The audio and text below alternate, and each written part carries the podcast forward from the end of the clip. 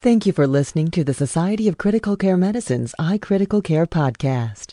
The iCritical Care podcast is copyrighted material and all rights are reserved. Statements of fact and opinion expressed in this podcast are those of authors and participants and do not imply an opinion on the part of the Society of Critical Care Medicine or its officers or members. Your host is the Society's Associate Editor for Podcasts, Dr. Richard Savel. Dr. Savel is the Associate Director of the Surgical Intensive Care Unit at Maimonides Medical Center in Brooklyn, New York. He also is an Assistant Professor of Medicine at the Mount Sinai School of Medicine. To contact the editorial staff of the iCritical Care podcast with questions, comments, or ideas, please email info at sccm.org. Hello and welcome to the Society of Critical Care Medicine's iCritical Care podcast, recorded Tuesday, May 16th, 2006. I'm your host, Dr. Richard Savel. Our guest today is Jack E. Zimmerman, MD FCCM. Dr. Zimmerman provides consulting services to the Cerner Corporation, distributors of the Apache systems, and is a professor emeritus of anesthesia and critical care medicine at George Washington University Medical Center in Washington, D.C. On today's podcast, we will have an opportunity to speak with Dr. Zimmerman about his article published in the May 2006 edition of Critical Care Medicine entitled Acute Physiology and Chronic Health Evaluation, or APACHE 4 Hospital Mortality Assessment for Today's Critically Ill Patients. The reference is Critical Care Medicine 2006, Volume 34, Number 5, page 1297. Thank you so much, Dr. Zimmerman, for joining us today. You're welcome. I'd like to begin the interview by giving you an opportunity to share your personal perspective and some historical perspective on the various severity of illness scoring systems in the ICU, and in particular, the Apache scoring system. It's certainly a pleasure to uh, be with you today, and uh, uh, I couldn't begin without uh, acknowledging the, the vision of Bill Knaus, who uh, back in the late 70s thought that we needed standardized quality data, something that was objective and mathematical as opposed to judgmental and speculative.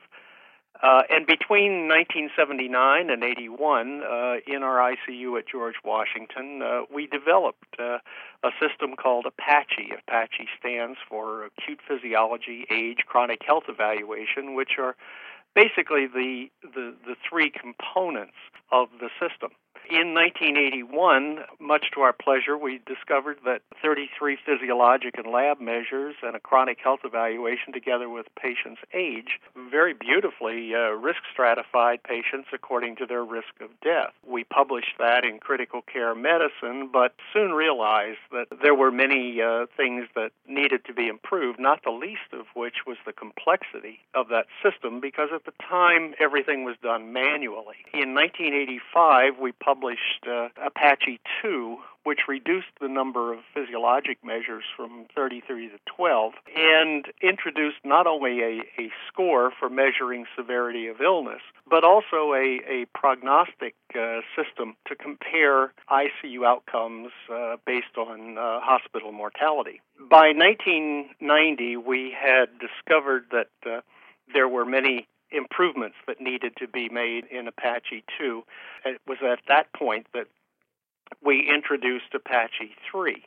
It was in many ways a departure from simplicity to complexity because as information technology grew, we thought that these systems would become decreasingly manual and increasingly uh, automated.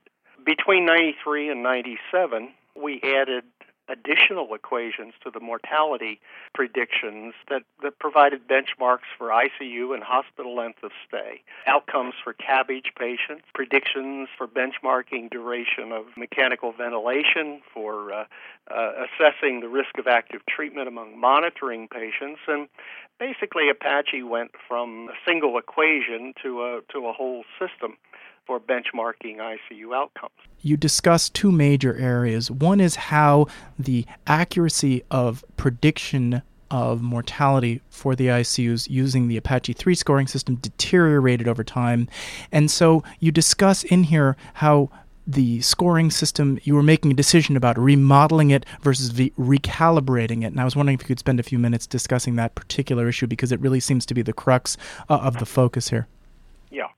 What we do is assess, really since 1991 when Apache 3 was published, we've reassessed about every three years the calibration or the accuracy of the predictions. And in 1998, that was a basis for an update in the system. When we retested that 98 update in 2002 2003 data, we found that, that, that we were over predicting mortality. That is, there was grade inflation or, or model fade, something that's been uh, published and discovered about uh, other other severity systems. And we knew at the time that if we simply adjusted the co- the, the coefficients that predict the, the mortality, it would be certainly based on more recent patient data, but wouldn't incorporate important new knowledge about outcome prediction that come along uh, since the previous version. And so we remodeled Apache 3 and added features to it and named it uh, the next generation Apache 4. But it seemed from, from reading the manuscript that it really was a, a larger departure than, and I, I know in some of your tables you focus on different versions of Apache 3, version H and version I. Is that correct? Yeah, that's correct. Version H is the original 1991 uh, equation. Version I is the uh, update from 1998. And what we've seen, both in aggregate, that is, in all of the patients in our database, as well as, and in particular, within certain disease categories. Major changes in, in mortality. And, and fortunately, the direction is good. That is, the mortality has gone down. And of course, the predictions themselves, which are based on outcomes from the reference database going back a ways, are, are just tending to fade in their accuracy so that typically observed mortality is, is, is lower than what is predicted. One question I just wanted to address can you tell me about the, the issue with separating out CABG patients? And is it a separate scoring system for patients undergoing CABG, or, or what's the history about how they were analyzed separately? Long understood that when a patient comes to the ICU after coronary artery bypass surgery, the patient's physiology is so altered by the effects of uh, anesthesia, hypothermia, bypass, uh, what have you, that we realized that the weighting that we used uh, uh, to to make predictions was going to be entirely different. Uh, than it is for for the average ICU patient, and so we had to uh, develop a, a, a separate CABG database and uh, really a separate equation uh, things like sex, which aren't terribly important among ICU patients as a predictor of mortality, is of course uh, uh, important uh, in CABG patients, as are a number of other variables. And so it's a modification of the Apache theme. Uh, to predict outcome when a patient comes into the ICU after a CABG. And so the equations have to be different. One of the important points that I wanted to discuss with you today focuses on the major roles for these scoring systems, and I'd like to just take a couple of minutes and, and uh, discuss that.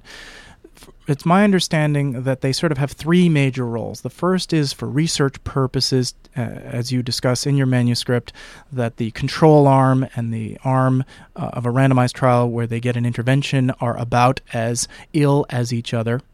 The second role is for benchmarking intensive care units and then the third role is for prognosticating for a particular patient. And I thought if you could share your expertise on this, uh, commenting on these various roles for these scoring systems, that would be great. Well, you're you're absolutely right. When when we developed Apache in in in 1981, Apache 1 was simply a severity scoring system, a measure of how sick the patient was based on their age, physiologic abnormalities, and chronic health abnormalities. In 85, when we published Apache 2, For the first time, it had two parts. There was the scoring system, the Apache 2 score, that was used to measure the severity of illness in clinical research, and then a prognostic system that uses basically the same variables that are in the scoring system, plus things like diagnosis and uh, a number of other variables to predict mortality and benchmark ICU performance. We did not design nor, nor anticipate that Apache 2 would be useful in, in individual prognostication. And indeed, it isn't. We have worked with Apache 3 in that regard, but the role of in individual prognostication is, is really quite limited. You cannot, using day one data, anticipate which patients are going to have complications, which patients are going to sail through just fine and respond rapidly to therapy, and prognosticate for an individual. What we did explore was the use of daily physiology as a measure of response to therapy or a measure of sudden deterioration.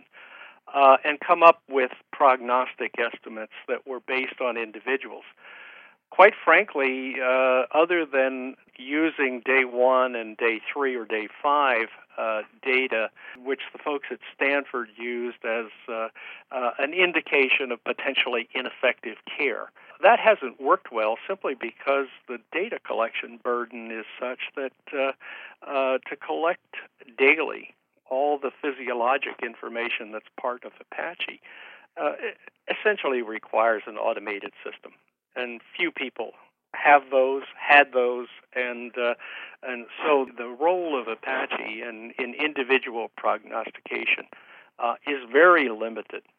Been used in a few places, but uh, uh has not gained any widespread uh, uh, use at all.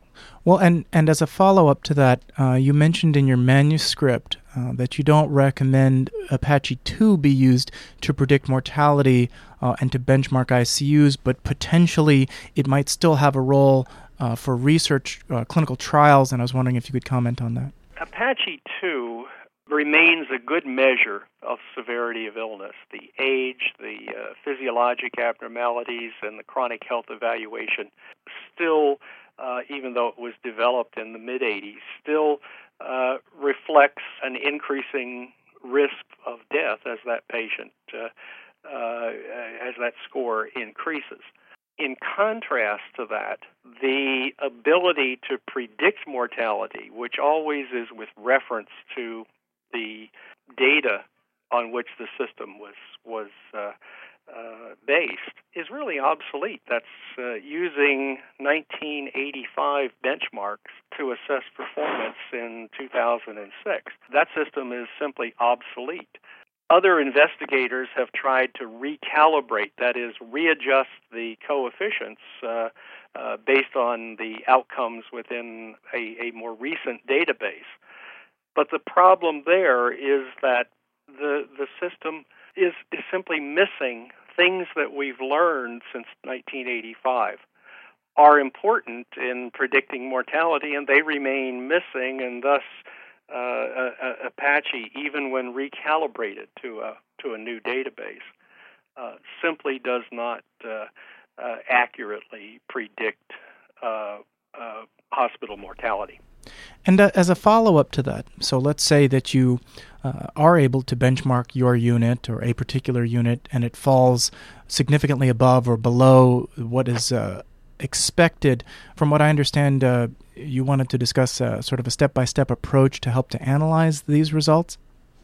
Yeah, I think that's very important because we've had a, a large amount of experience with this over the uh, years uh, as a result of the commercialization of, of Apache.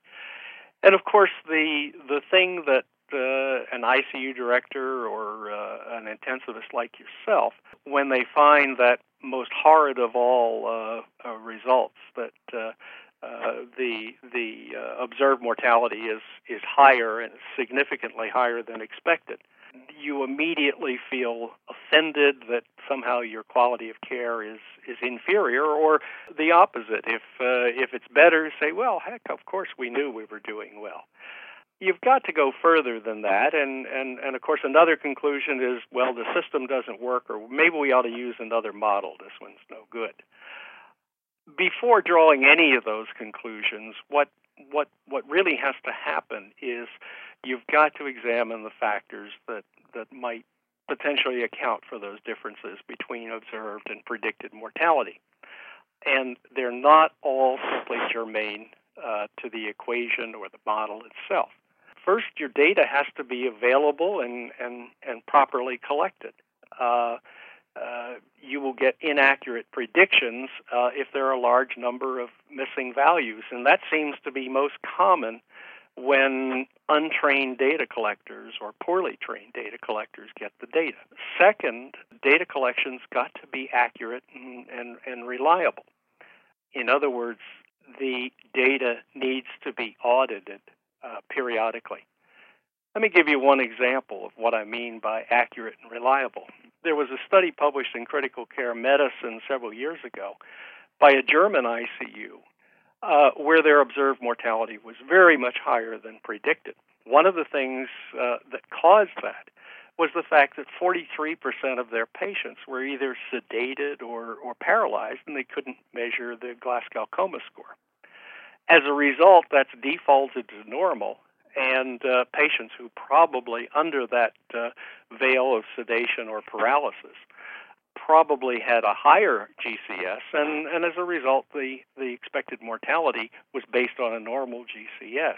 That's something we've corrected by uh, adjusting for an inability uh, in Apache 4 to, uh, to measure GCS. Another third reason, uh, and this is particularly true uh, for international studies, the, the reference population really must be broadly uh, representative of the of the population that's being studied. With regard to Apache 4, we think that it's only applicable in the U.S.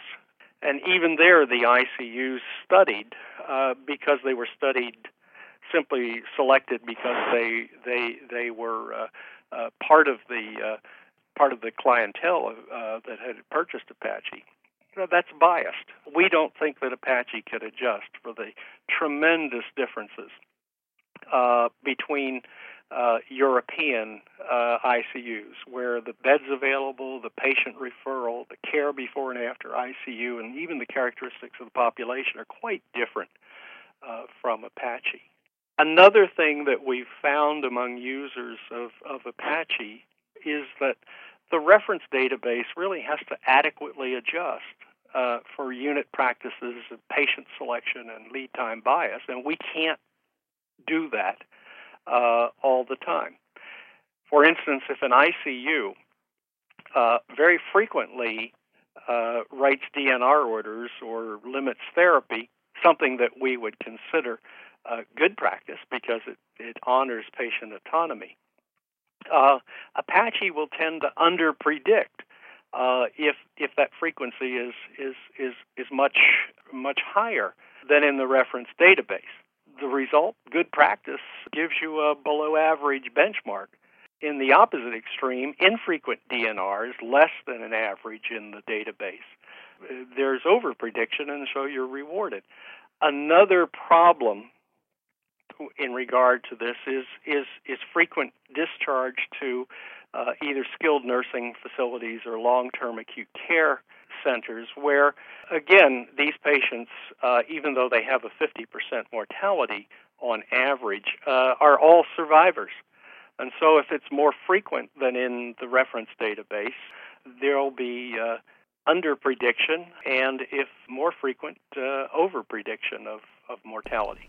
Well, and that brings up a, a really important point that I brought up in a lot of podcasts that y- you're, you're, you're benchmarking outcomes, but you aren't in fact benchmarking process, which I know is a separate sort of parallel outcome that people are interested in now, right? The head of the bed elevated versus the VAP Absolutely. rate. Um, and, and that's just a, I, I think that just remains controversial, right?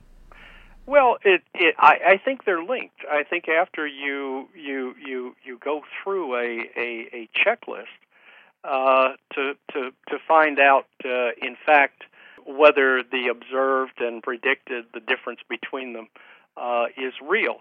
Uh, the first thing that you do is look at your process. are you using goal-directed therapy uh, for patients with sepsis uh, and septic shock? Are you are you using activated protein C? Uh, if you're COPD patients, and that's one of the things that Apache allows you to do, is look at, at diagnostic subgroups. If their if their mortality is is is, is different than expected, uh, are you using uh, to the full extent non-invasive ventilation?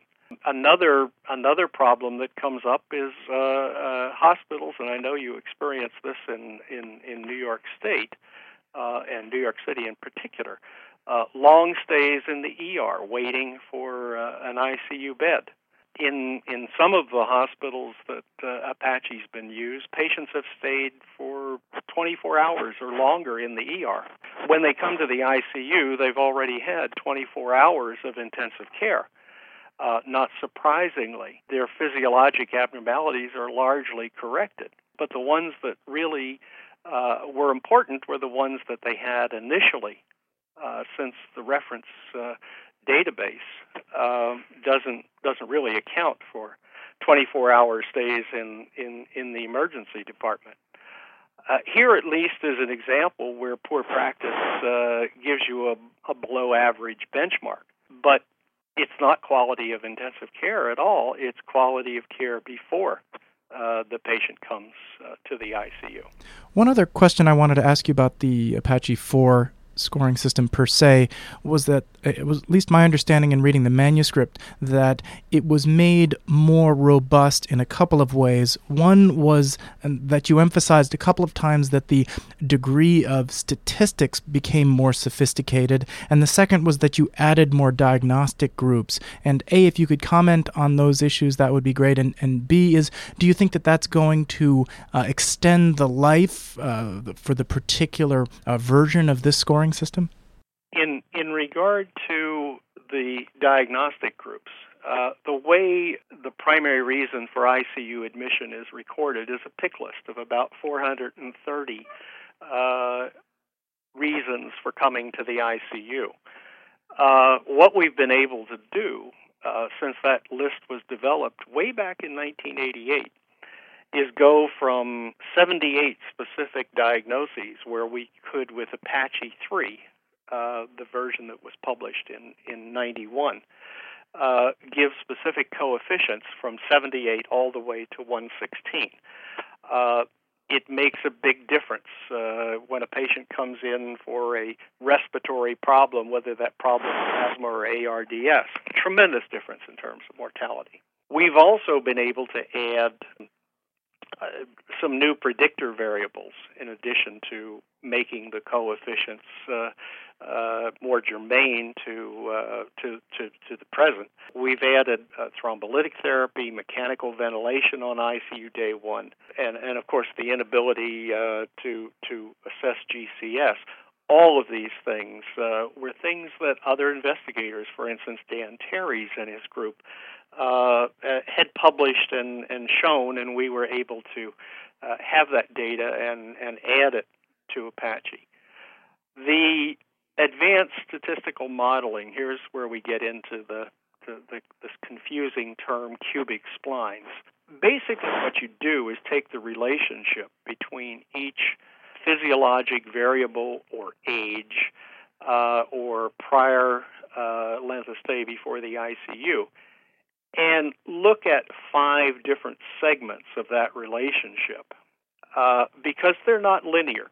I think we know, for example, that, that, that creatinine has a nonlinear relationship to renal function and, and also to outcome. Uh, very low is bad, very high is bad, and there's some critical thresholds. What cubic splines does is is basically allow you to adjust for the nonlinear uh, implications of each of those. Uh, the same is true of age. Age isn't a straight linear relationship with mortality. It, it's a curvilinear. And again, the splines allow you to adjust for that for that nonlinearity. We think that that continued medical progress, uh, which will typically be disease specific, will will will really mandate, as as will new knowledge, that that we need to retest these systems, uh, and, and that includes Apache 4, about every three years, and, and, and we intend to do that and and and, and adjust or, or or or refine the system uh, as time goes by. That's been Apache's history, and that's uh, where we think it will go in the future. We've been speaking today with Dr. Jack E. Zimmerman, MD FCCM, regarding his recently published article on Apache 4. This concludes our podcast for Tuesday, May 16th, 2006. Look for future podcasts featuring a wide variety of information important to critical care practitioners, including interviews with authors and discussions with prominent members of the critical care community. If you have comments, questions, or ideas for future podcasts, please call the Society of Critical Care Medicine's audio feedback line at 1 847 493 6498 to share your thoughts. Critical Care Medicine is the official journal of the Society of Critical Care Medicine, offering the latest information about critical care to healthcare professionals. Members of the Society of Critical Care Medicine receive a free subscription as well as other benefits. For more information, visit www.sccm.org. Thanks again for listening. Stay up to date on advancements in the critical care profession by attending the Society of Critical Care Medicine's new educational series, Critical Care Academy, giving you tools to increase your critical care skills and knowledge. Critical Care Academy features the adult and pediatric multi-professional critical care review courses on July 18th through the 22nd, 2006. Prior to the review courses, take part in the new Clinical Strategies and Skills Simulation in Pediatric Critical Care or the expanded American Board of Internal Medicine Critical Care Self Evaluation Process Module Review on July 16th through 17th to enhance your board review process. Tailor your learning experience to suit your specific needs at one convenient location, saving you time and money.